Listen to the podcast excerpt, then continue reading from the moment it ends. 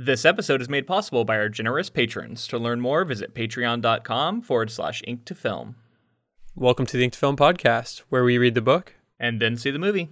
I'm James, And I'm Luke. and this week we cover episodes 5 through 7 of HBO's limited series, Sharp Objects.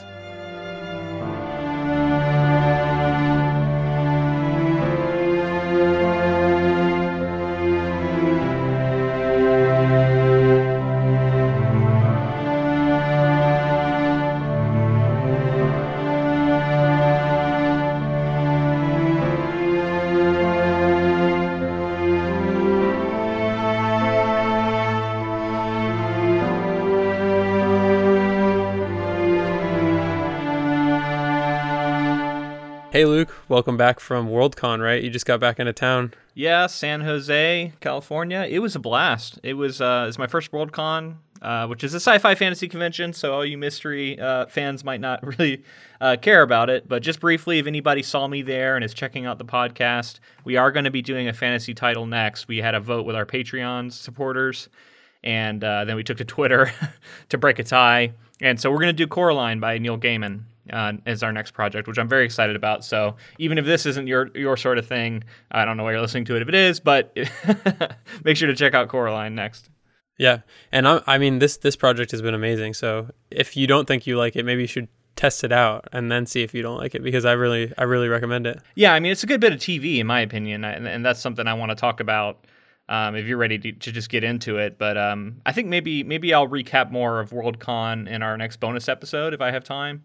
We'll see. I, I do want to I do want to kind of fill you in on more of that and, and our listeners in on more of that, but I don't want to do it in a sharp objects episode.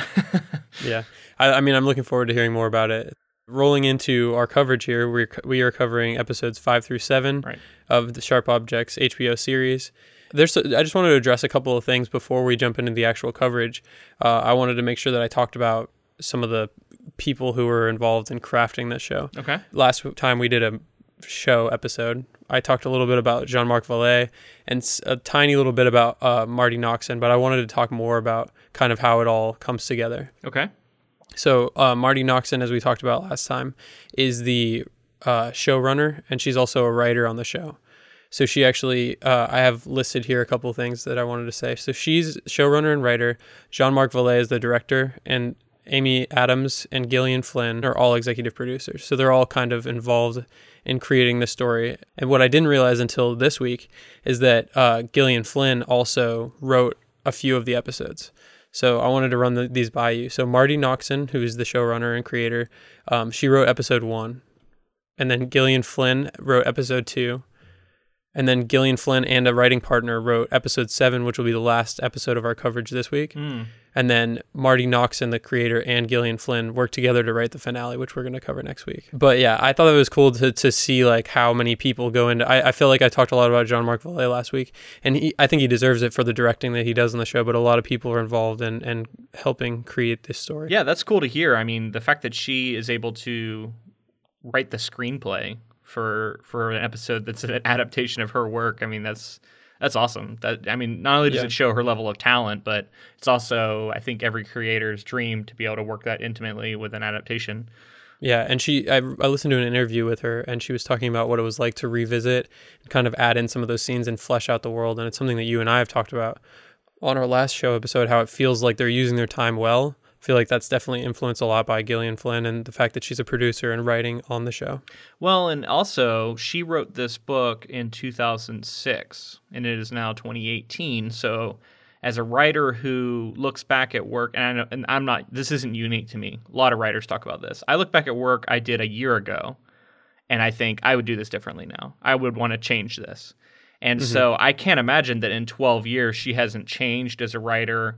Um, and so this is kind of an opportunity for her to go back and tweak something, right? Tweak it a little bit, maybe put a spin on it that that appeals to her more now is where she's at creatively. So I think I, it's really cool that she's able to do that. Yeah. So I just wanted to shout everybody out and, and make sure everybody got the credit that they were due because this show is amazing and a lot of people are working on it. We should also mention the, the layout of how we're doing this. Um, I mean, if you're if you're this deep into it, you might be aware, but basically we've we've been uh, divvying it up, show and book, show and book, switching back and forth.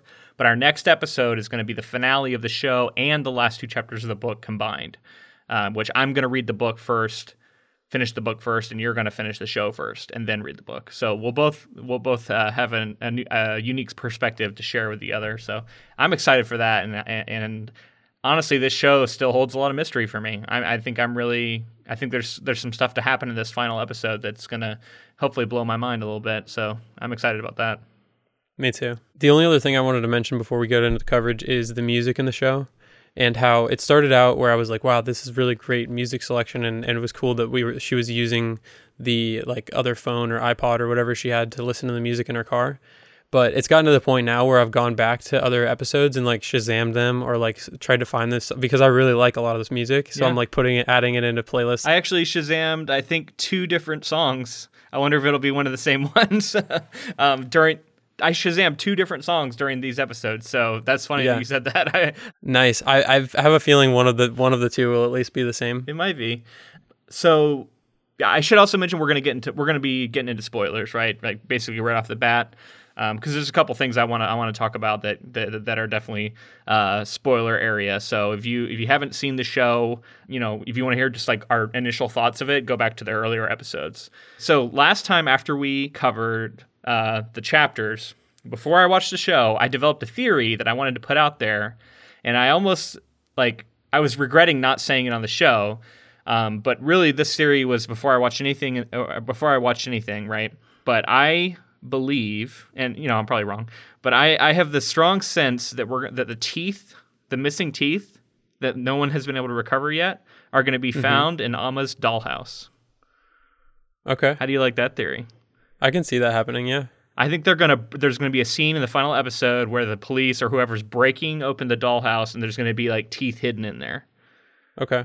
So this is this is the thing to get in. Like, I guess we we can we should just talk about it because we're in full spoilers. Full spoilers. Um, you still with with the coverage that we've got from the book and the show up to this point, you still think that it's Amma full on. I think it's so. My theory is that it's Amma in the book for sure. In the show, I I mean that might that, I don't know. So they haven't they haven't strayed very far. It's been a very faithful adaptation.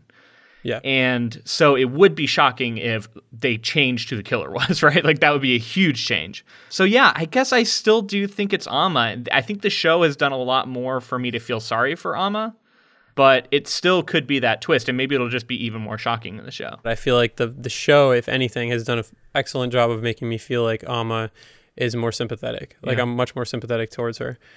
So I don't know. We'll see how it all plays out, and we'll talk more about it as we get through the coverage. I, I did want to I did want to address a general criticism I've heard of this show. And have you have you have you heard any of this? Have you seen general criticism about it? I, I, I just saw a little bit of people saying that like not much happens. That's that's what I've heard. I've heard I've heard people say that they find this show to be slow.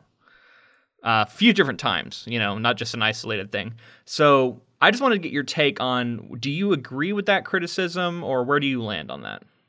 So, with my background in in like classic film and a lot of different things, pacing is something that's that's important to me, but something being a slow burn isn't isn't a downside to me. So, like something for, in this case, I feel like the show has good pacing, but it's just a very slow burn. So it's not very it's not it's not constantly like in your face like crazy stuff happening. But I think that's important because in a show like this, you, I feel like Jean-Marc Vallée is able to really portray this sort of atmosphere that he wants to and like the dreamlike qualities and just like the tension that's always just it's always like this underlying tension. It's not like outward tension. It's just this internal thing that that it's like the feeling of the city. So, um, to answer your question, um, no, I don't. I feel like it is slow, but I don't feel like it's a bad thing. Okay. Uh, yeah, I, I, I think I'm kind of with you. It's something that I only was paying attention to because I'd heard it called out. I don't. I definitely don't think that's something I would have thought on my own. But I'm someone who. I mean, we talked about this with Blade Runner.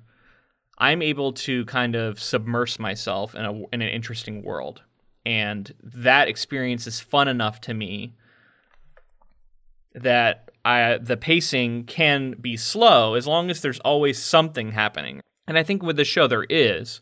And and maybe it's very maybe for whatever scene it's very character focused, right? Or it's or it's revealing it's v- revealing something that happened in the past or whatever it is. There's normally there's, it's not like they're wasting scenes in my opinion where there's just literally nothing happening. It just might not be very flashy. It might not be uh, something that moves the plot towards discovering who the killer is which i do understand that a lot of people who like these kind of shows want to feel like the the uh, investigation is progressing at a at a you know what i mean? At a good pace. And so if you're if you're someone who really wants to know the answer to the mystery and see the investigation unfold, you might get frustrated by like Calhoun Day, where it felt like not a lot was happening um, as far as the plot goes. But for me, I think the world and the characters and le- getting to know them and learning more about their backstories and just seeing them change from what the story is doing to them.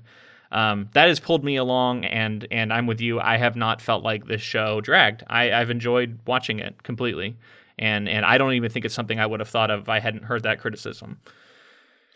Yeah, I mean, uh, for me, like I said, I think there's a difference in pacing.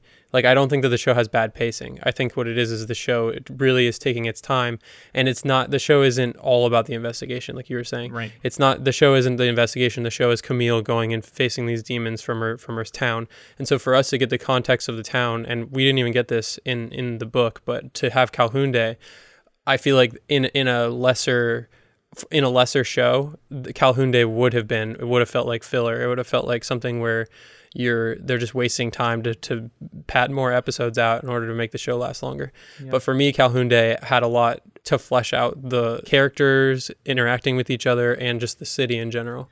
I can also see book readers who might get frustrated because they already know the answers to the questions, right? They already know who the killer is. Now we're a book we're book readers, but we haven't finished it yet.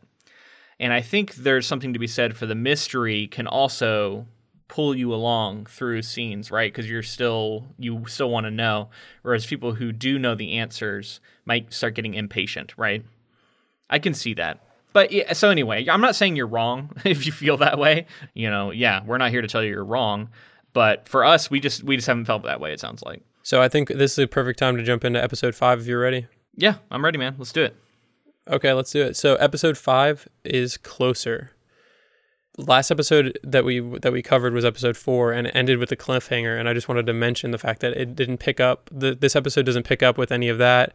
Not really. Yeah, it, it almost doesn't address it at all, which I mean, that felt a little weird to me, right? Like if you're going to leave it on this big cliffhanger to then just kind of act like you didn't almost.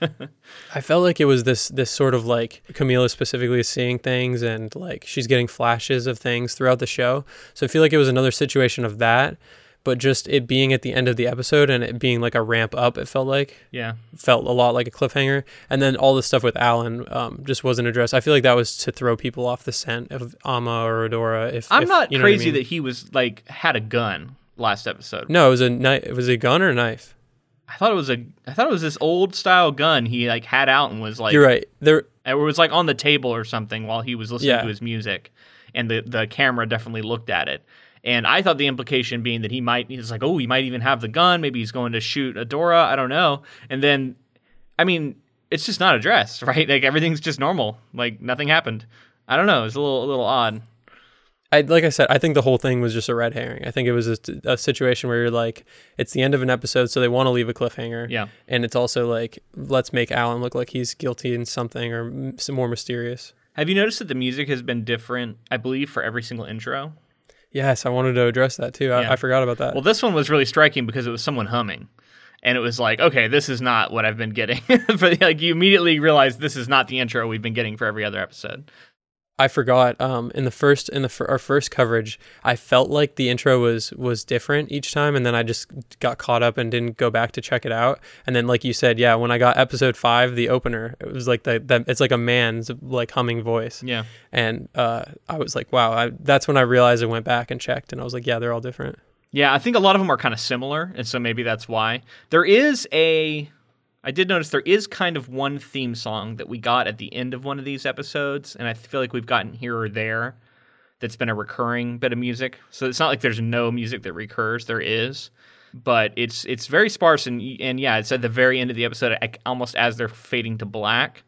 Um, but otherwise, I think every other every other bit of music we get is um, what, what's that word for for that kind of music? Diegetic? that occurs in a sing. Yeah, diegetic. Diegetic, music. yeah. So I think almost every other bit of music we get is diegetic, and they almost they allude to that in the intro too, because the music always starts playing as soon as the record player starts. Yeah. So Yeah, it's almost that. like it's diegetic in the intro itself.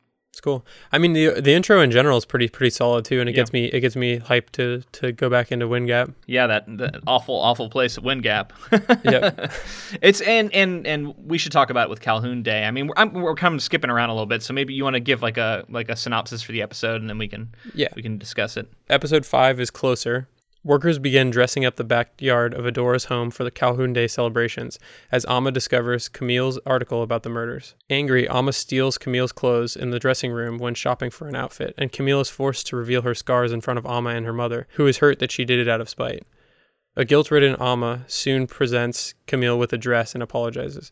During Calhoun Day, Richard notices Bob Nash heavily drinking at the party while Ashley confronts Camille for not including her in the article.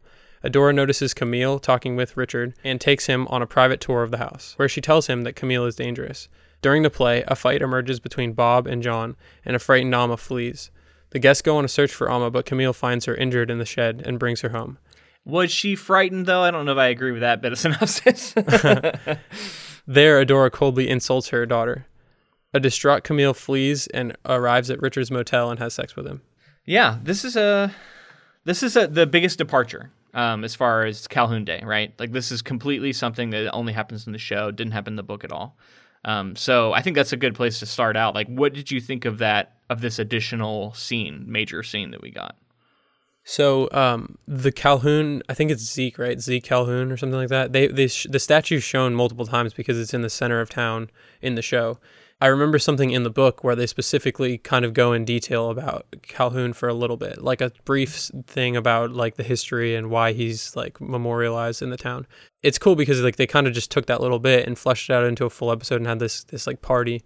It was just I think it was a cool way to get everybody in the same location um, for something that's not like in their minds isn't sad like a funeral, but it's sad because it's like th- what they're celebrating is pretty fucked up. Well, and the, and, and and I have to call. I mean, as much as I heap praise on this show, this is one spot where I felt like it was borderline too much, and that was the the scene of the play, and literally like a girl getting raped and like burnt alive at you know at the tree and just how the crowd was just like cheering and just so into it and Yeah. and like I know what they're trying to say, right? And they're trying to talk about this fucked up um, history that often can get celebrated and all this stuff. But it was, I think there's a point, and it's gonna be different for different people, where it almost goes too far. Like you start to see, I started to see what they were trying to say more than what was actually being said. Mhm. Um, if that makes any sense, I I don't know. It was just almost too much, and it felt a little bit like. Whereas I felt like the rest had been a um, pretty legitimate indictment of what small town life can be like, and and a lot of the like dark side of humanity that still exists, right? Where to me, this was the one point where I felt like it was crossing a line. It was almost crossing a line too far to where it felt almost like a caricature of what small town life could be like. Like I just I didn't. Mm-hmm. well, I will say like it. this happens, like this kind of stuff does happen, but it's just you're saying specifically in the play the fact that they were like cheering during the rape. Yes, it was That- the way the too much. crowd was reacting to what was happening on stage that just didn't Yeah. quite feel right. Like as bad as people can be, and I'm no, there's no denying that. The idea that you can get get like 300 people around to just cheer when a girl's getting burned at this, you know, instead of, yeah, I don't know. It just the reaction was a little bit off to me. Um, sounds like it didn't bother you, but but uh, you know, just to me. I, I still buy it because for me they were cheering so th- th- what they saw as like so noble and so like worth praising was the fact that even when she was being raped and tortured and beaten or whatever it was um, she wouldn't give up her husband or whatever and that's like the very like uh, like that's like the, in their eyes the right thing to do and and like that's such a noble thing that she had to go through and everything and like honestly like i don't i don't think that that's too i think i could see bad people like cheering for something like that and No, being and I- look at her she and, didn't And and what do I know? I mean, there's plenty of uh, gatherings of, of terrible people cheering terrible things in this country. So, um, yeah, maybe. Um, I don't know. Just for me, I remember in that moment, I just didn't quite, it just didn't quite land. But i got you but you're right. I mean, maybe maybe I'm just maybe I just uh, was letting my my personal feeling of like this is so terrible how can these people be cheering it start to like bleed over into me feeling like i didn't believe it it's possible you know what i mean Right. like maybe i didn't want I mean- to believe it Yeah, I thought it was ridiculous. Like I couldn't believe that it was actually happening, but it didn't like take me out of it or anything. yeah because i can I, I think it's like small acts of cruelty are, are a lot easier for me to stomach because it's just one person right but just seeing a whole crowd like that but yeah like i said uh, we do see proof of that all the time so Yeah, who knows? Let's let's move on. So the scene itself, I think, is an interesting addition because it gets all of our major characters together. It gets all of the major suspects together, all at one event, and there's a lot of little interpersonal tensions between Adora and and and um, Camille and and the and the police, both police officers, and Amma with her little you know storyline about getting, getting you know taking drugs and then going up on stage. There's like a, the added tension of that. I'm like, what's she gonna do? So there's a lot of cool little ways they introduce tension to all these scenes to keep it to me interesting. Although, like we've already said, there may be some people who disagree with us there.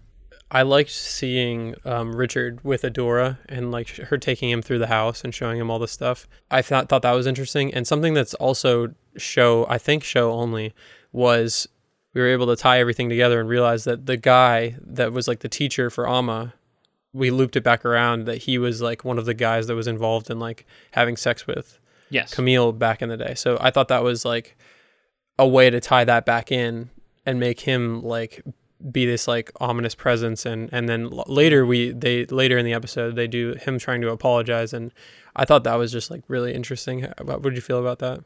Yeah, it was interesting, and I think in, if that character doesn't come back, I think you could view it as you know an honest thing that this guy feels bad about and he felt like he really needed to bring up and talk to her about. I mean, and, and in his mind, that means that it was a rape, right? Whereas we've seen Camille try and kind of cast it as as a consensual thing. So yeah, I don't know. That's a it's a really tricky thing, and I think to remain as anonymous as possible, there there are there are things like that I would hear about when I was in school. And you you would never know what story you were getting and whose side you're getting from things like that.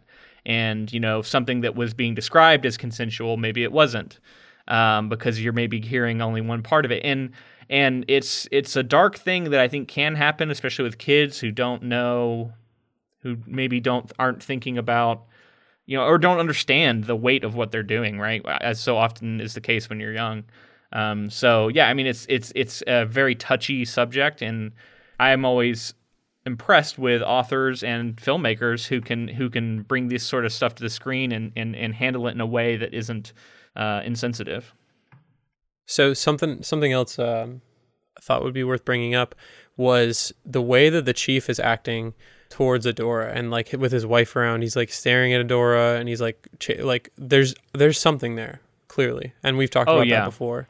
Um, and I feel I just want to say like how bad I feel for the chief's wife. Like it's just so like I felt so bad the entire time. She just seems like the nicest person. Yeah, that's true. And and is is is this an ongoing affair, or is it more that?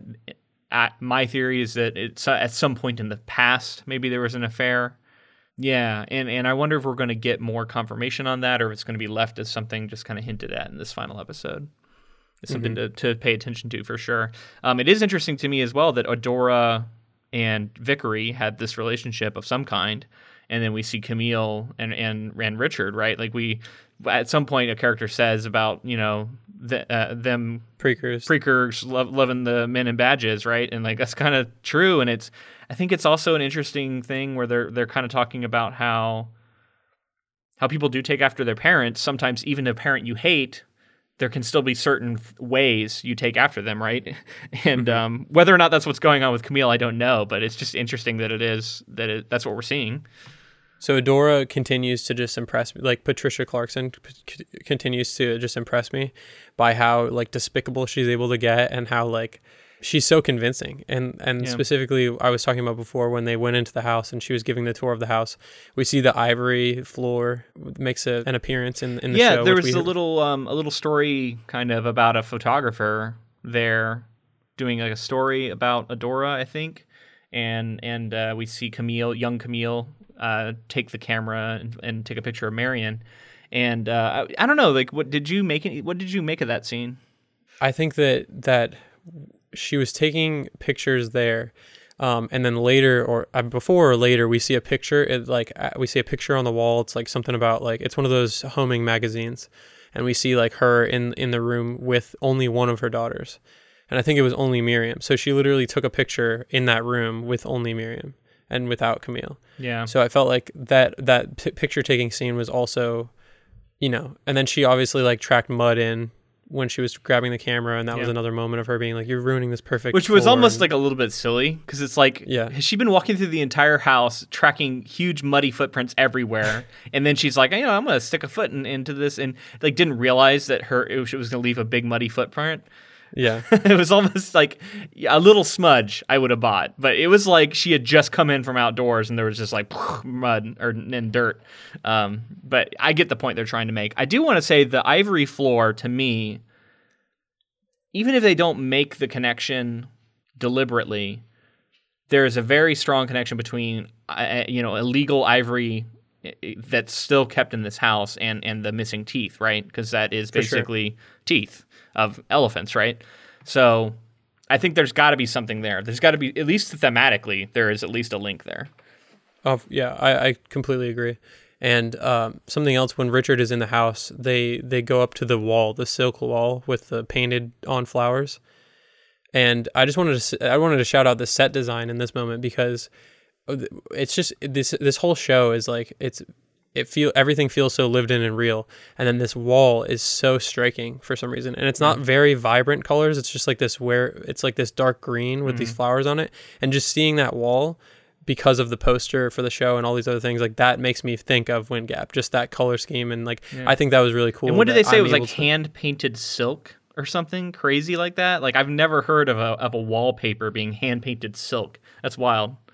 That's so you, I mean uh, how could it's like anything bumps it it's gonna rip it's just like Well, and that shows like how this house is, right? Like it. I don't know. It's it's it's crazy. It's it's a, such a great set. You're right. So I guess the the kind of the last part of this episode is Bob and, and John get into that fight and Bob has to be escorted away and during that moment Amma runs away.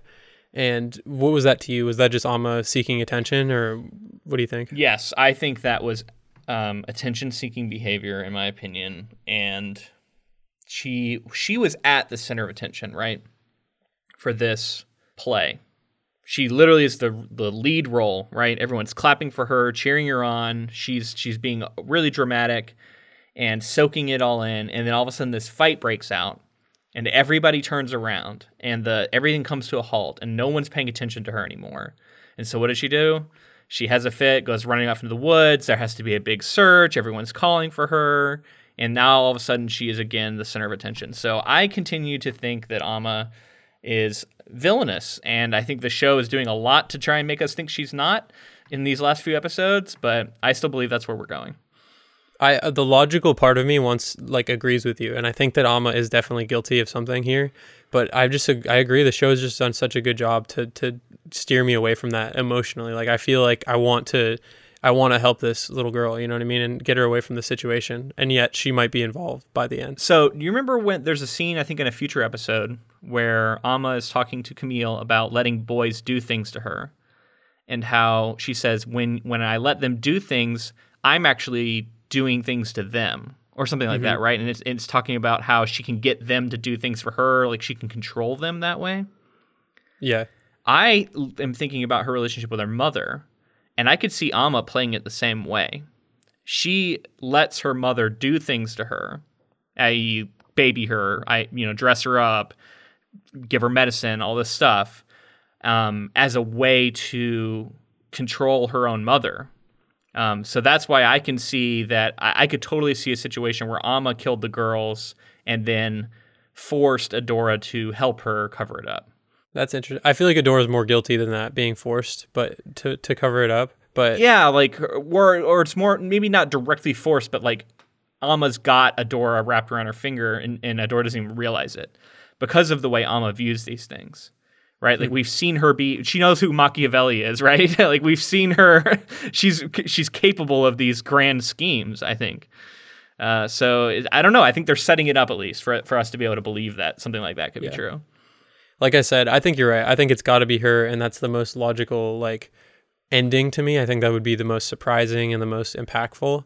But uh, like I said, they're just doing a great job to, to make me not want, really not want that to happen. Yeah, I think they're setting uh, Alan up as, as a potential another source, but I think there is a, there's a couple of telling things at the very end of the final episode that make me feel like Alan is actually just more of a victim in all this. Yeah. Well, maybe not a victim, maybe just like trying to remain blissfully unaware. Yeah, uh, I don't know. It just it made me sad. He was having these like flashbacks, and and and we'll you know we'll get to it. But he has these flashbacks yeah. where he where he's thinking about Marian and like spinning around dancing with her and all this stuff. And we know that she's been killed by Adora. I don't know. In that moment, I felt really bad for Alan, even though the whole time I've been I've been so frustrated with him. Yeah. Last thing I wanted to do in this episode is talk about the veranda scene after Camille has found Amma, they come back, and at that night when Amma's asleep, they have this this uh, conversation that completely makes the episode for me. Like it's the best part of the episode, and just like solidifies how the show progresses going forward. Because Adora is like the way that it's the way that it plays out i almost felt like adora was you know caring for for camille and they were like bonding in a way over over protecting amma yeah. And then by the end of it she just hits you with this bombshell of just like i this, this is why i never loved you kind of thing. Yeah. And just the the the reaction of amy adams in that moment and just this whole scene is just like a masterclass in acting and it's so good because we can see that in adora's mind i mean adora is is got severe problems, you know, and we're just getting to learn them. But in Adora's mind, Camille knows, oh, of course you know that I never loved you. This isn't, in her mind, this isn't news. But rightfully so, when Camille he- hears it stated so plainly, it's vicious, right? Um, because nobody wants to think their parent doesn't love them. And even though Adora might think, of course, you know, you already know this, and I'm just telling you something you already know, to Cam- to Camille is just it's it's brutal. Um, so, like you said, I think it is. I think it is a brilliant bit of uh, storytelling and and well portrayed on screen. I wanted to mention so two other things. Um, first off, Camille and Curry um, continue to have these awesome phone conversations where Curry is is like there for her, right? Like he's this uh, voice of reason and and voice of comfort. Um, so I think he's taking on the role, in my opinion, of like a surrogate father for her in this in this show and in the book, right? Like because she has no father, her father is completely absent, um, and Alan uh, certainly isn't that as a, as the stepfather. So yeah, I think Curry takes on that role. Do you think that the the show's trying to say anything in particular by having Curry step in that way? I, I mean, I just think that it's it's the only thing that she has going for her in her life is getting the hell out of Wind Gap was yeah. what it is for me. So it's like she she's just like stuck in all of these things that that brought her to cutting herself and drinking heavily and all of these things growing up. Um, and now she's back facing them, and I think it's just for me, it's like when whenever she talks to them, like that's her life. Like she needs to get away from this and get back to that. But first, she's got to, for the sake of these kids who are murdered, and then later, as we learn, like potentially for the sake of Amma, who's maybe being poisoned. Um, so you think he's kind of um, he kind of represents a connection to that to that other life she has? Yeah, I think so. I think he's the like in terms of this story, he is like I think he is the father figure. He's like mm-hmm. the only one who actually cares about her in a real way.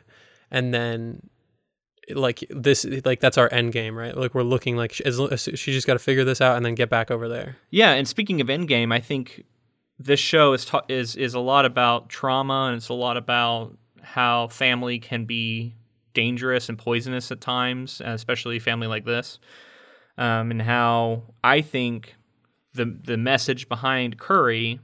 Now we'll see what happens in the final episode, but could it potentially be that a found family can be a viable replacement for people and and give you what you need from those relationships. And if someone who isn't your father like Curry, but maybe you have that relationship with, like that maybe you need to lean into that. And and a lot of people you know i know a lot of people who have had strained relationships with their family um, you know whether it being for, you know coming out uh, with their sexuality and getting disowned or, or whatever it might be there's a million ways that this can go down.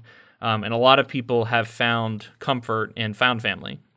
Um, so even though it's not a big thing in this show i think you can see it that way right? Like as a potential a potential positive Yeah, and I think a lot of people have that too. It's like even if you do have a pretty good relationship with with certain family members and then maybe not with others, your friends do end up becoming your family if Right. you if you're close enough with them. So, definitely agree with you. So there's also the we get the we get the dress scene, which is a little different in the show, but but basically the same. And the first time we see Amma see the scars, we see Adora pulls uh, Camille's clothes out of the dressing room and sort of forces her to reveal her scars, um, and then acts surprised when she sees him, even though you would think she would understand it. It- Like, what is going on in this scene? Uh, wh- wh- what's your take on it? I think she just it was just a vindictive thing. Like it was just she was just maliciously wanting like I don't know if it's necessarily that she wanted Amma to see it or if she just wanted Camille to feel bad about it. It Just bad about the fact that she'd done that in, to herself. in, in another moment of great writing and, and acting where she seems like she's coming around to um oh my gosh you know i can't believe this like it's it, this thing is so awful. I'm so glad that you're past it right? She says is it over now? And she says yes. But then she gets that like, turns around and stabs her with the um you're you're ruined now right? Um and man like the, the the stuff that adora says is just it's so it's so cutting um Mm-hmm. you know pun intended. Episode 6 is called Cherry. Alan blames Camille for her mother's illness and reprimands her for mentioning the dead girls and threatens to kick her out. Flashbacks show Camille as a cheerleader back in high school, during which her friends would make nasty remarks, remarks about her period. Becca, the only black girl, helps her and notices the word cherry carved on her thigh. In present day, Camille joins her old friends for brunch and only connects with Becca. Richard digs into Camille's past and visits the psychiatric hospital. That night, as Camille purchases liquor, she finds Amma who invites her to a party. There, John and Ashley show up, but soon Amma and her friends drunkenly abuse the two, which causes them to leave. Amma convinces Camille to take Oxycontin and ecstasy, and the two of them roller skate through Wind Gap. The two return home, and soon Amma begs to come with her to St. Louis. Amma and Camille pass out in Camille's bedroom while Adora watches with sadness. I don't know if I would say sadness, but I would definitely say creepiness. Yeah. Like she always knows whatever they're doing. She Yeah. peeks in the room at the end. watches with creepiness. I like that. Yeah. Uh, this this is another scene that, uh, or no, this this is a lot of the same stuff we got in the book, and, and I did want to get your take on. I know we had a, we had quite a bit of discussion about how we felt about this party, right, in the book, Yeah. and whether or not we bought it, and the way she was behaving, and the way she was she was reacting to everybody. Did it play better for you in the show, or was it about the same, or it felt a little off? At first, I thought it was going to play better, and I was like, "Oh, cool! It's it's seeming like it's going to be a little more believable." And then I was just like, "No, it's the same." it was the same for you. Okay. Yeah, I just couldn't. I was like, I just. I You want to outline uh, outline why?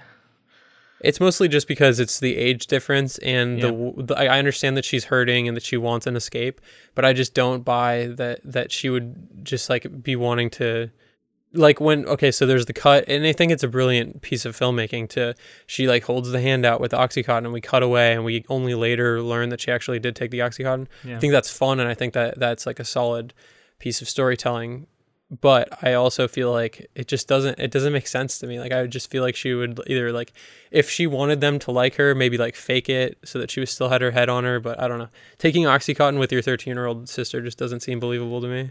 The oxycontin was revealed in a way that it was i think supposed to be the explanation.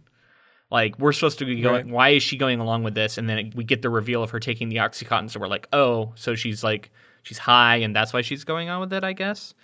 Um but yeah i mean it is I, it does feel a little weird. I, I guess for me it was marginally better in the show.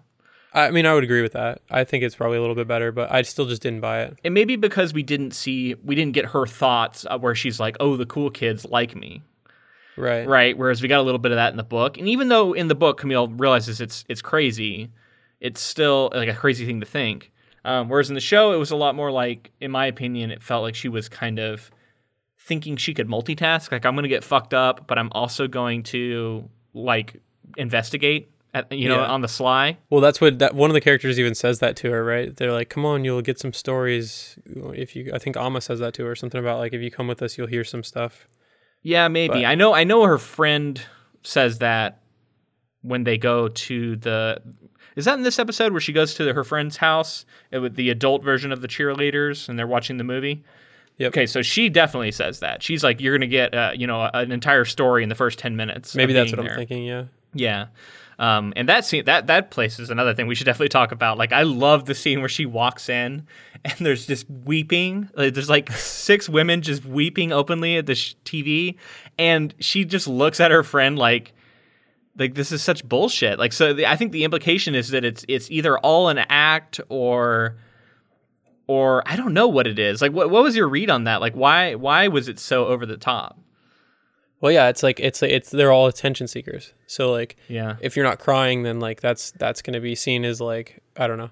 In that moment, like all, they're all just trying to like get as much attention as they can. So like, if you're not crying, then you're not a part of it, and you're not you don't need the attention as much as somebody else who's crying. And then they continue it into like their life things that Well- are going on in their lives. Yeah, and and and and there, if you're not crying, it's because you don't feel as b- much as I do. Like I'm the most empathetic. I, you know what I mean. And this comes back later with the children thing, right? Where you can't you can't feel how bad this is because you don't have a child.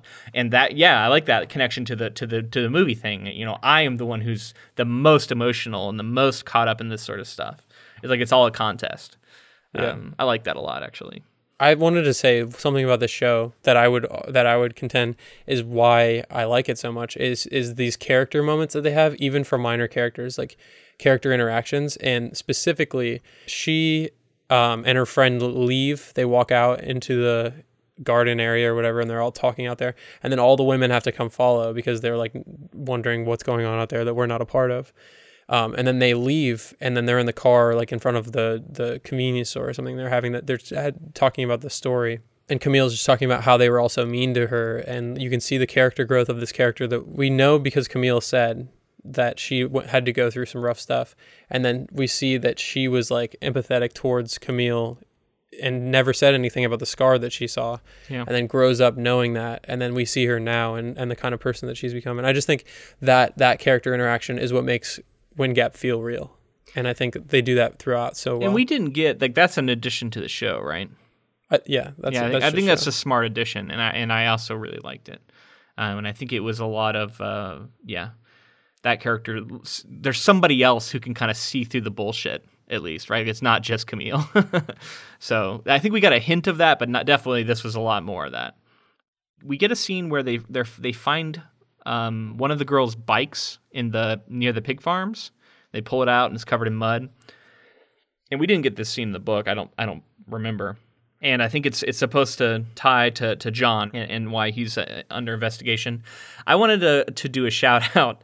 Um, so I've been listening to Last Podcast on the Left, which uh, Caitlin told me about, um, and and it took me a while to get into it, but I have been listening to it a little more. And on my flight to and from WorldCon, I was specifically listening to their episodes about Robert Pickton, um, the serial killer from Can- um, from Canada. Do you know anything about him? I, I haven't listened to these episodes I, I like that podcast a lot as well but no i don't know anything about it so tell Okay, me so the reason I call him out is because he owned a pig farm and murdered like 50 women or unknown number and would like feed them to the pigs and like get them sent through these like uh, pl- uh, rendering plants to like get their like human bodies rendered and sold as meat and all this shit. This all happened in Canada not that long ago, and the the pig farm aspect of it was is so prevalent. Like that's one of the major reasons he's able to get away with it for so long. And then you have these pig farmer, you have this pig farmer family caught up in these serial killing. You know what I mean? Like I, I it was impossible for me not to go, oh my god, the connections to sharp objects right now are crazy. Um, so anyway, yeah, I forget what episodes those are, but yeah, I think they do like a three part thing about Robert Pickton. And if that sounds uh, crazy and interesting to you, it is. Uh, if you like true crime. so uh, did you have you seen fargo season two or three i think Uh, I've seen. I believe I've seen all of. Ar- yeah, I've seen all of Okay. Fargo. Yes. So do you, you remember the season where the guy who's in the butcher shop like ends up with the body that he has to get rid of and he like Yes. grinds it up? So that's what this that's what the farm the idea of having like a butcher shop or somewhere to get rid of bodies and stuff like that. That's what it made me think of when I was thinking of how Adora is able to get away with this stuff, even though she doesn't dispose of the body through the pig like how she easily could Well, we don't know if she did it. We haven't got it all revealed yet. We don't know. How, well, uh, you're right. The bodies. I guess she doesn't dispose of the bodies because they found the bodies. So you're Right. right about that. But So yeah, it's like yeah. it would. It seems like it would be an easy step to go just like get rid of the bodies in that way. I'm um, drawing a blank yeah. on the character's name, but there's a character in the Hannibal um, universe. Which hey, maybe if we uh, if we cover if we cover those books, we'll really get into. But there's a character in in those books and and and films that is a that is a pig farmer. He's like a he's like a billionaire or millionaire pig farmer, and he definitely disposes of bodies by feeding them to the pigs. So, um, which is another thing in Snatch. Anyway, completely we've we've found a huge pig, pig tangent here, but I'm wondering how much of that's real and based off of this Robert Pickton guy. Anyway, That's a good question. I don't, I don't know. We should look into it. The I guess the only other stuff that I really wanted to touch on is just p- after she takes the drug, I'm willing. I was like, all right, whatever. She's taking the drugs and she's being influenced by these younger kids. Um, but the drug trip and all the way through them like skating through Wind Gap and just like her being able to just like feel relief after taking the drugs and then the way that Amma and her are able to bond more. I really liked all that stuff. I think that that it may have even been better than it was in the book, where they're like tra- like going through Wind Gap together was so, like it was just a, a cool moment. And then we also get Vickery seeing seeing her skate by and yeah, I think they've done a great job to really play up how Camille is starting to view Amma as a you know surrogate for Marian, right? And ultimately, and the other girl, the girl from the right the, uh, who clinic. who herself was also a surrogate for Marian Right. right it's all coming back to Marian right like she's Mhm. it's these sisters and and as much as Amma has proven to be terrible time and again I think Camille can't help but view her as a Marian substitute and as another girl who's being victimized by her mother and they can kind of bond over that um, but I think that's just setting up the twist but we'll see maybe I'm completely wrong I'm gonna feel like an idiot for all this um, No, I have a feeling that you're right. So it'll just be interesting to see like how hard the twist hits in the Yeah. show yeah because they're probably trying to make it um, more impactful than it was in the book for people who've read the book if they want to like get something a little bit different out of it out of the show. yeah last thing in episode six is uh, we see this shot when they're like climbing the staircase to get back into like um, Camille's room. There's this shot like they climb over the railing and then it like p- the camera pulls out a little bit and we see somebody like watching up the staircase Oh yeah. and it's just like it's like the it's Miriam's like ghost or Yeah. it's like Miriam is just like constantly around and like the spirit is lingering and Yeah, like, the spirit. not even I, be I'm glad you said that because I feel like the show is greatly implying that the ghost of Marian is there to warn Camille and is watching because we're we're seeing we're, the reason I say I think it's implying that is we are seeing that image when Camille is not seeing it and when it's almost out of like out of frame and like out like at the very edge of a scene. So while you can still explain it all away as as like memory and Camille being hallucin you know hallucinating or whatever, um, I think the show is is putting the thumb on the scale for this being an actual spirit, an actual You haunting think so? almost. No, I, I don't know that it's going to explore it any more than that. No, yeah. But I think it's it, I think it's saying this is the ghost of Marian. Well, it's like it's like I don't think that they're gonna the, the filmmakers, everybody involved wouldn't tell you that one Right. way or the other. But I I go the other way with it. I think that it's literally the it's like this idea. It's like because the only way that you can represent that on screen is by having it be there. And so for it to be this like lingering spirit, But but you could show it when Camille looks at it. But we don't see that. We see Camille leave a scene and then Marian's there. So to me that's where like the language of film to me it's telling me that is a thing that is there. Yeah, I don't know. For me, it's like it's like the idea that the house is still like still has this presence over it, and it's like metaphorically like that's Sure. that's what's like harboring and, over this family. And, and uh, clearly they're blurring the lines between the two, right? like Yeah. they're they're deliberately doing that. Um, I don't know. Yeah, I mean, and yeah, it's not like it doesn't work for me. It does. And and Yeah. you know, personally, I think I don't believe in ghosts, so I think that it was. You know what I mean? But Right. in the language of the show and in, in what we're in what we're seeing, I think it's um, I think I I, I lean more towards it trying to say this is a ghost. Um, and then like yeah, I mean, is that the end of this scene where she says, you know, you're not safe here, and and I think that hits that hits even stronger if it's not just a dream and hallucination, but actually the spirit of Marian telling her she's not safe here. Yeah. It's gonna be crazy when in the last episode they have like Ghostbusters come into the house or like somebody. to- yeah, to- like, that'll be a twist. It's Marian. what if it's Marian herself? she's a Ghostbuster. No, the ghost of Marian has been murdering other little girls. And in the last episode, we're going to get uh, Sam and Dean Winchester are going to come in and Exorcise the demon. it's going to be the start of the first episode of Supernatural. Um, anyway, sorry, that's uh, quite a tangent. I did want to call out another little thing. So I think in this show we like to talk about big stuff and little stuff, right? So a little thing I loved is that right when she's going into the quote unquote VIP room with the other kids to take the drugs, the camera pans by this plaque on the wall that says, "Some call it chaos, we call it family." and it's like uh, it's the kind of thing you see at Target, right? Like you go to the home decor section and you have like all these little things that say just like pithy little sayings, you know. And it's one of those, but like in this scene where it's this house is full of partying kids, and it's clear that whoever the parents are are not there and don't know it's happening. And um, I don't know, I just love the way that bit of like supermarket kitschy stuff can like plays off of this scene. Like I said, it's brilliant to me, and it's all visual. And I love it that it's like it plays on the whole the show at, at large too. Yeah, It's like like the, the the idea of family and chaos is like exactly what's going on with Camille and always has been. right. So the saying itself, yeah, you're right. It absolutely, that's absolutely true. Um, it, it's it's such a surface level thing to say, but it is so deeply true too, which is you know I guess why they sell. right before we get to seven, they do make a point to to say that Camille's roommate, when she was in the hospital, drank poison. And Yes. I think that they're deli- and, and knowing what I know about Adora, I see that as being very is is very thematically interesting, right? That Yeah. Adora murdered Marian by feeding her poison, and Camille's roommate committed suicide by drinking poison. Yeah, it's it's definitely a parallel that they're they're trying to show there. So episode seven is called Falling. Yeah. Now this is the one you said that was written by uh, Gillian Flynn herself. Yes. And she had a writing partner, but this one was written by her. Camille wakes up to find herself in bed and being treated by Adora. Meanwhile, Richard continues into his investigation of Marian Preaker and discovers that she was uh, actually poisoned by Adora, who likely has Munchausen's syndrome by proxy. Which I will once again pat myself on the back for calling out. I think in our very first episode as, Yeah. a, as a potential theory. I think so, yeah. Under the pretense of medicine for her hangover, Adora similarly gives poison to Amma. As the police search for him, Camille discovers John Keane at a bar where the two talk before leaving for a motel room and having sex. Soon afterward, the police arrive and arrest John. Richard berates Camille after seeing her in bed with John, ending their relationship. Camille learns of her mother's condition from Jackie and also that Marian's body was cremated to avoid suspicion. After leaving in a hurry, Camille breaks down to, to Curry and refuses his plea for her to return to St. Louis, intending instead to confront her mother. What a great episode! Uh, this this episode is not slow.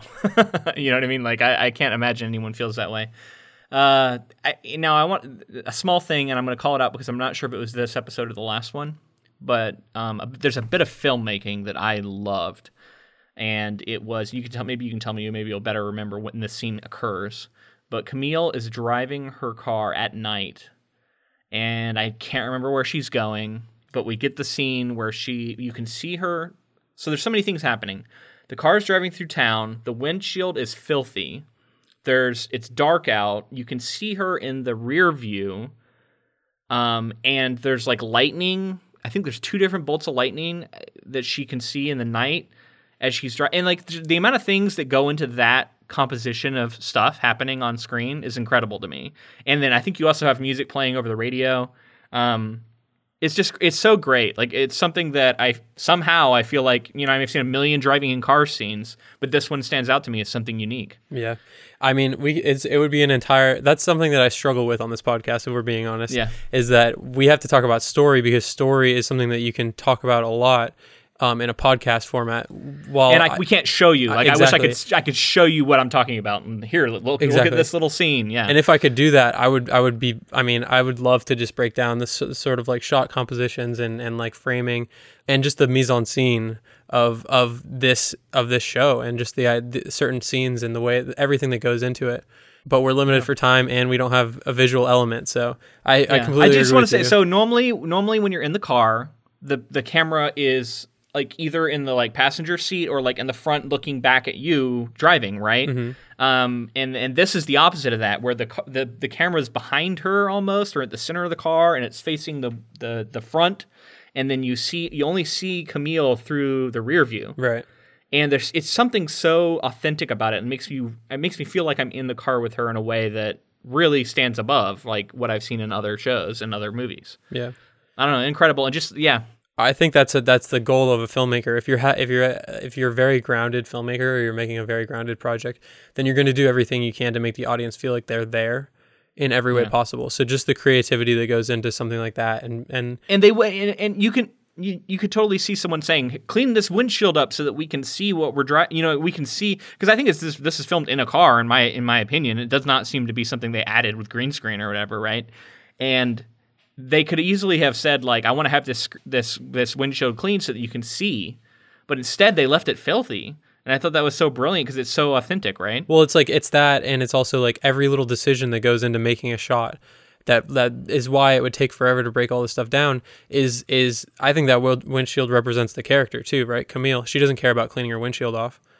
Like she's gonna leave it dirty. yeah no you're right So and like that's where she is in her life and that's where like all of those things those tiny little things play into characters how they're feeling how they're you know how their arc has is going if like over time she started to clean her windshield we might not even notice that but subconsciously like that's something threaded in by Well, filmmakers. yeah. I, if you wanted to talk about seeing the the mirror image version of Camille and not seeing her directly, I think is also you can also read into that, right? Like we're seeing the inner self because there's a lot of mythology built around the person you see in the in the uh, in the mirror being your inner a reflection of inner self, right? Because it's it's this almost doppelganger of you. hmm But what does it mean? So this is another thing. Let's take it a step further. What does it mean Yeah. that we can only see her her eyes, her face? We can only see a partial reflection of her. So is that supposed to supposed to mean like the rest of her is is still submerged in some sort of turmoil or something that's going on? Like we're only seeing a part of her, and Yeah. it's just it's Well, also we're we see her eyes, which you know, window to the soul, as they say, and and it allows Amy Adams to do a bit of acting with her Mhm. eyes, even though she's not directly on camera.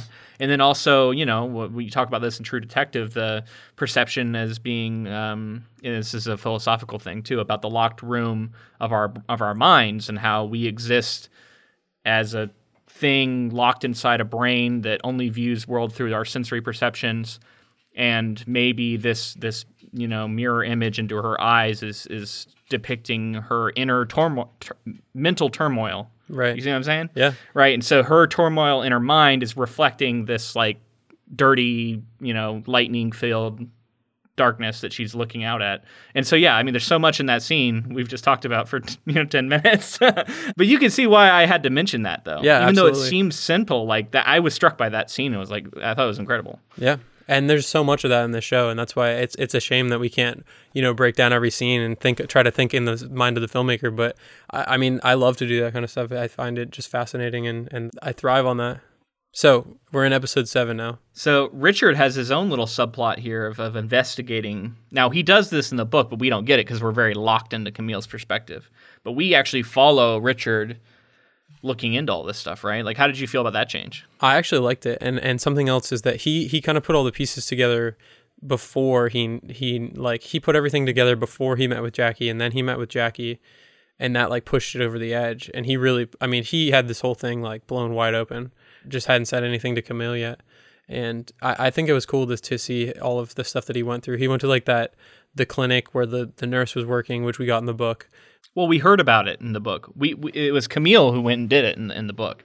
So yeah, I liked it. I thought it was cool, and I think that it makes it because we're with him so much of the episode. It makes it more impactful when she's like found cheating on him later. And So we actually haven't gotten confirm, or Camille hasn't gotten confirmation that Adora killed Mar. Oh, she gets it from Jackie. That's what it is. She gets it from Jackie because when she hears that Adora had Marian's body cremated, I think that's the tipping point for for for Camille, where she she really believes that, that this is confirmed. This this happened. yeah, but the reason she went to see Jackie was because Richard left the paperwork, like her files, uh, in her car. Right. So so Yeah, you're right. that led to her. So it was like I think that was like her going, "Oh shit, this is probably a thing," versus like that was the confirmation she needed. I think to to fully buy into it, Right. Because that's when we see her break down and call Curry, which great bit of acting by Amy Adams. Like I was, I knew this scene was coming. I'd read it already, but um, I thought it was very emotional. Like just seeing how distraught she is, right? Mhm. So Richard, I think, following him in the show and the subtle changes they've done to the character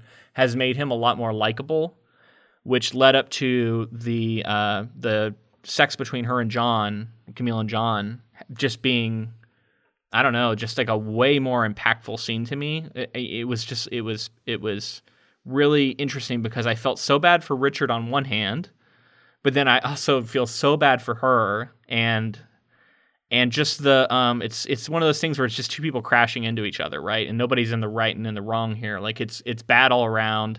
The stuff that Richard says to her is terrible, right? And how how oh my god, how hard it was so hard to watch that that part where she was breaking down and like like trying to have sex with him when Yeah. when he, he and she was like don't like hate me and all that. That was that was like poof, that was tough. Yeah, and, and we got that scene in the book later, and I, it felt a little off to me, but I think it works much better in the in this scene because it it's like it's that's a very high emotion thing, right? Mm-hmm. Whereas in the sh- in the in the in the book, it felt more calculated almost. Whereas here, it was like she's just caught up in the moment and is just trying anything she can do to make make him like her still. And yeah, that was so tragic. And then what does he say? He says, "You're a, you're a slut and a." Drunk. And a drunk. And, and the way he says it is very Adora like. Like it's a very just like, I'm going to say the thing that I know is going to hurt you the most in this moment. And while it's like justified too, though, like I felt for the guy. He'd been doing all of this kind of on her behalf, all this investigation. And so, as much as it's like an awful thing to walk in on her in this moment, um, I also like I understood why he was so mad and, and, it, it- I don't know. It's just so it's such a messy thing, and it, and I felt bad for everyone involved. I guess. The you were talking about Amy Adams' portrayal and just I think that this this whole show is basically just an Emmy reel for for Amy Adams and Patricia Clarkson. I mean, they're just they're killing it. It's just like yeah, I, I, I, mean, I don't if it wasn't know. I. I haven't seen enough of what else is out there right now, and I know there's other great stuff, but I just feel like I don't know if she should win it, but she should be nominated, and maybe she, I mean, look at the end of the day. If if she doesn't get nominated, like it's not like it, the end of the world or anything. But I just feel like this is a portrayal that I would be like, wow, this is something special, and I would I would want to Wow. see this get acknowledged. and, and we know that there's a lot of like weird kind of almost political stuff that goes into Emmys and and I mean like like Hollywood politics mm-hmm. like like you know who deserves things and and what is what are the critics watching and what flies under the radar and you know you'll see you'll see people get you'll see a show get nominated like a season or two after it should have been nominated it's like almost a retroactive like they realized they made a mistake by not nominating. Like we see this with Breaking Bad. They nominated Breaking Bad for like the fifth season, um, and it was almost like a retrospective, going, "We oh shit, we missed this in season three when it was like at its height." Um, and I think all the seasons are of Breaking Bad are incredible, but I, you know what I mean. Like I'm saying that there is some of that can go into Emmy. So there's a lot of bullshit. Um, but I have also heard that the Emmys love to give uh, love to love to give awards to uh, A-list actors who who come into the TV realm. Um, so I, you know, Amy Adams is that. So so maybe maybe she's got a good chance. we get the shot of actually it's kind of like a flashback of Camille seeing Adora holding the baby and doing the oh, biting. And that was like seeing that on screen, I was like, holy shit, like that was so creepy. I want to know. I, I would love to know how well that worked for show only viewers because I knew what was happening in that scene as a book reader. Mm-hmm. But I wonder if it's just like, what the fuck is even happening when you're watching it as a show? Like, I don't know. Or did you get that that's Adora biting an infant to make the infant cry to get attention and that all feeds into the Munchausen's thing? Or is it more confusing than that? She gives the line of basically saying like, uh, I have another sick baby and the baby's fine, and then she bites it and it starts like fussing. So I don't, I, I, I get, I see what you mean though. Like, I and feel like, like, I could see like to- people thinking like is that supposed to be Marian? But if that's Marian, how is how is Camille watching it? Like because in the book it, we get the setup of it's a baby shower for a friend of hers, and that's who that baby is. It's not her baby. It's you know what I mean. Whereas I in the show you don't get the um, sort of um, scene setup where you understand what's happening, and instead it's just shown to you, and and that's creepy. But it almost could even be like something she's imagining. I don't know. Like it's it's this weird because I mean we've seen the lines blurred so much here. Um, I don't know. I would just love to know if anybody would want to write in and, and let us know like what you thought of that if you if you've only watched the show and maybe not even heard us talk about the whole baby thing, which is a pretty small subset of people who are listening to this right now. But if you are that person, I'd love to hear from you. So there's there's one shot that I wanted to call out, and it's just this moment of of Adora crushing up the pills and putting it into like this more pretty looking like substance and making it like look all legit.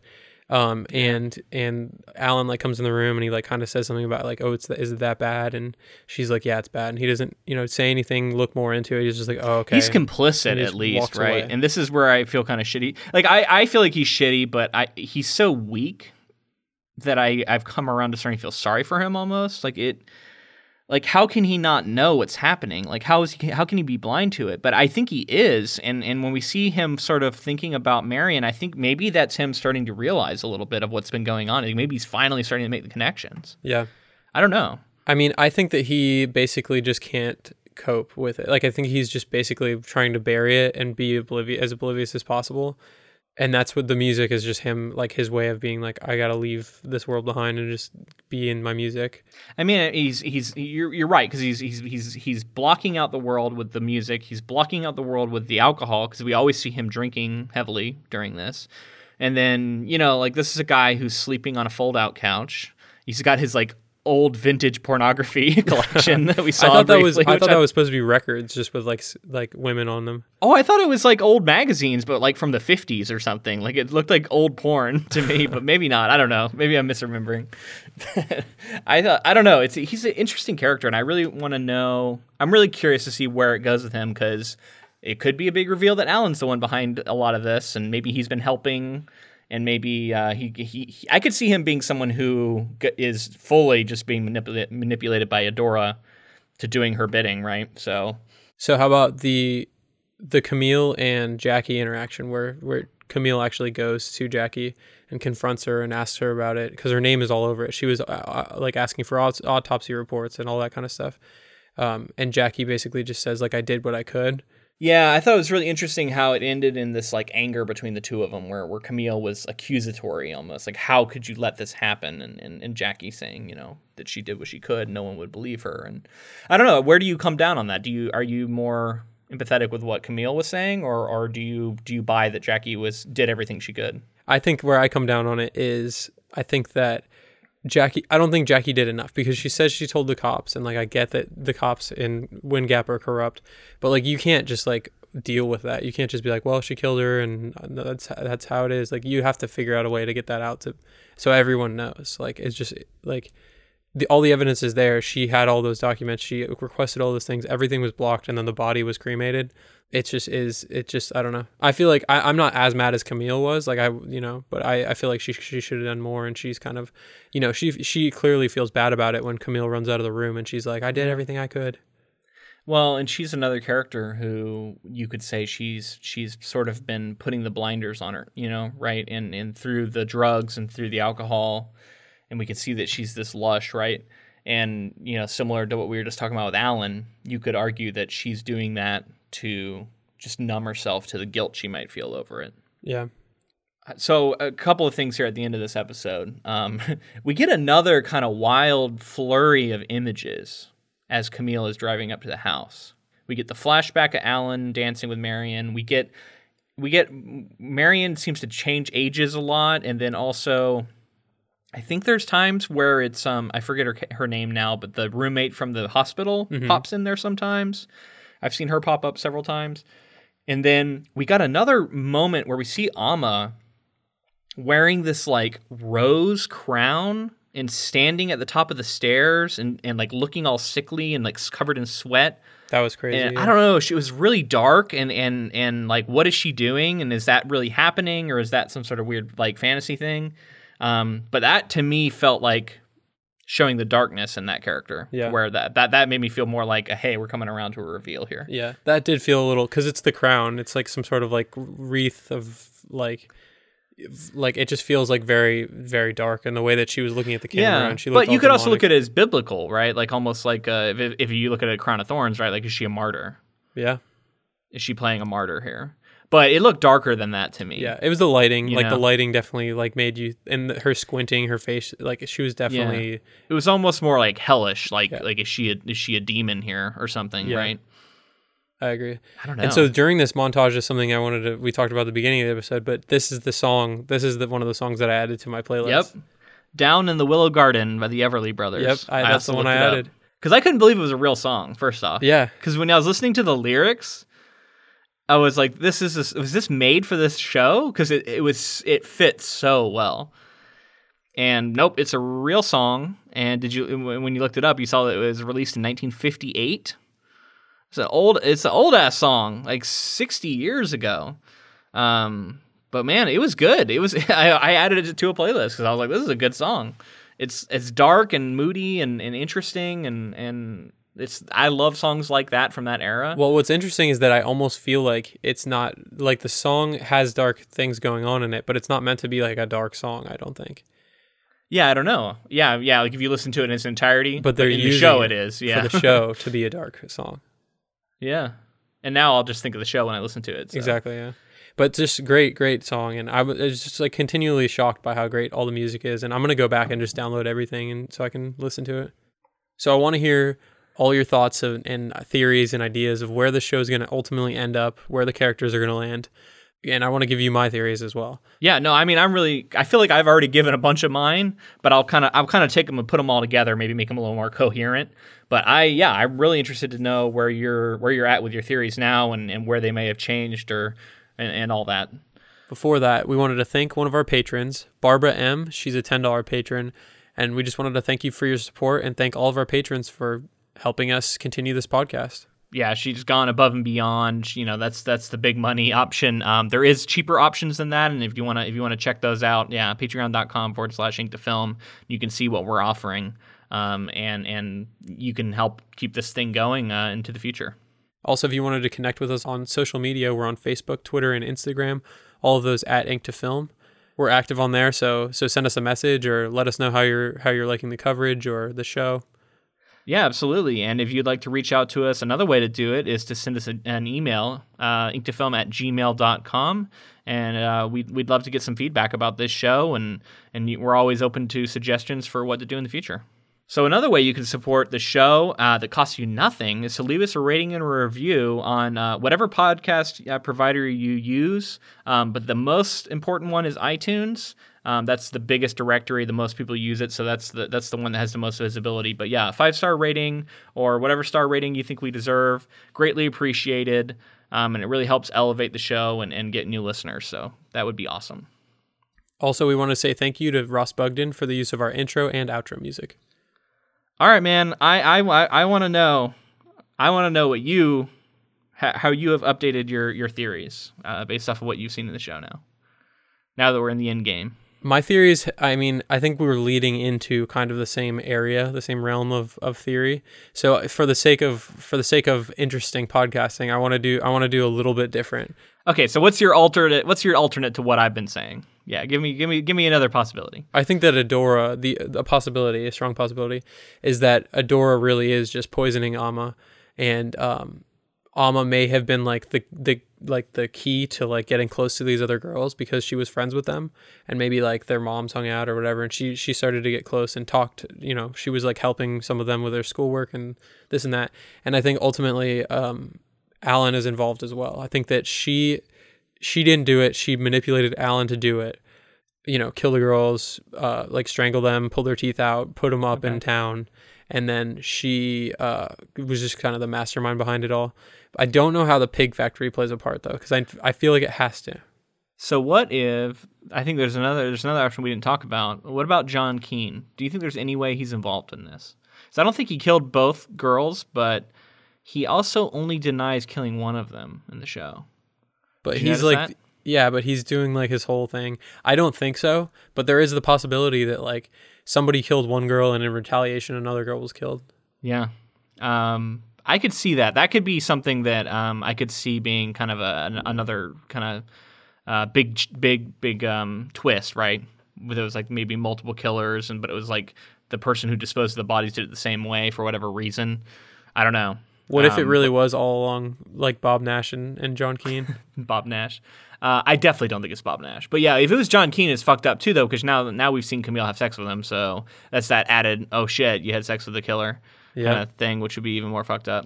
especially Um, because like Richard, everybody thinks that it's that it's not like Richard and Camille at this point think that it's not John Keene.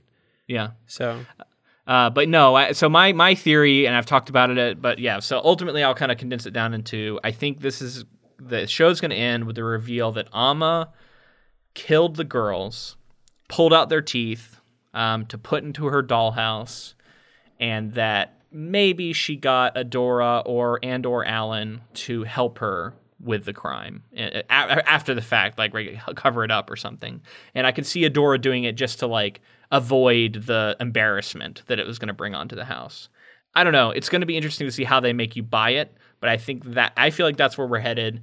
Um, I also think we're going to end on a slightly positive note for Camille. And now this is I'm really out on a limb here. This could be completely wrong, but I think the relationship with Curry is going to be the kind of like saving grace at the end, and we're gonna and and, and we're gonna see her sort of um, connecting with her newfound family. At least I hope. I guess that's what I hope for her. Like Yeah. I want to see her. So do you think that. he's gonna he's gonna swoop in and pick her up and get her out of there at the like when everything's Maybe I could see him actually coming to because I could see like after that last phone call, I could totally see him like hopping in a car and like heading there, right? yeah Or on a plane or whatever he would need to do because it was like she was in a bad place. So I could see him there at the end, but will he actually be able to do anything? I don't know because I could also see this going very dark and seeing Camille, you know, either not surviving it or be, just being even more broken by the end of it. yeah.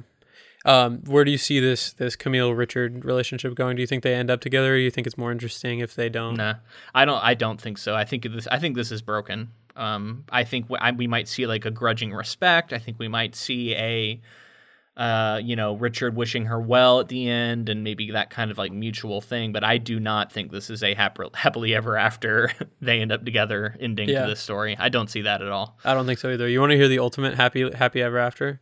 Okay. So uh, everything goes down with Adora and Alan. Um, Camille adopts Amma, who's and- who's now innocent and nice, who's innocent. Yeah, didn't do anything. Who was always innocent. and just now that she's been adopted, she she like completely comes around, right? Yeah, she's she's a, the best kid. Um, and then she she ends up with Richard. And Camille and Richard live happily ever after in the house that Yep. they, or do they bulldoze it? And John Keene is their neighbor. they sell the ivory to make their fortune from the bedroom. Speaking of the ivory, I did want to mention that one line where where Richards just says like as as somebody who wanted to become a vet veterinarian, uh, standing on that floor was pretty pretty rough. yeah, I like that too. And, and the, it- back back around to me liking Richard way more in the show than I do in the book. But all right, I think we've gone on long enough. Um, I'm really excited and and and eager to get to this finale. Uh, so I'm I'm looking forward to this, and then that'll be the end of our Sharp Objects coverage. It's been a lot of fun uh, next week, right? So we hope you join us for that final episode, and then we'll be on to Coraline. Yeah, thank you for listening. All right, thanks. Until then, I'm Luke. And I'm James. See you next time.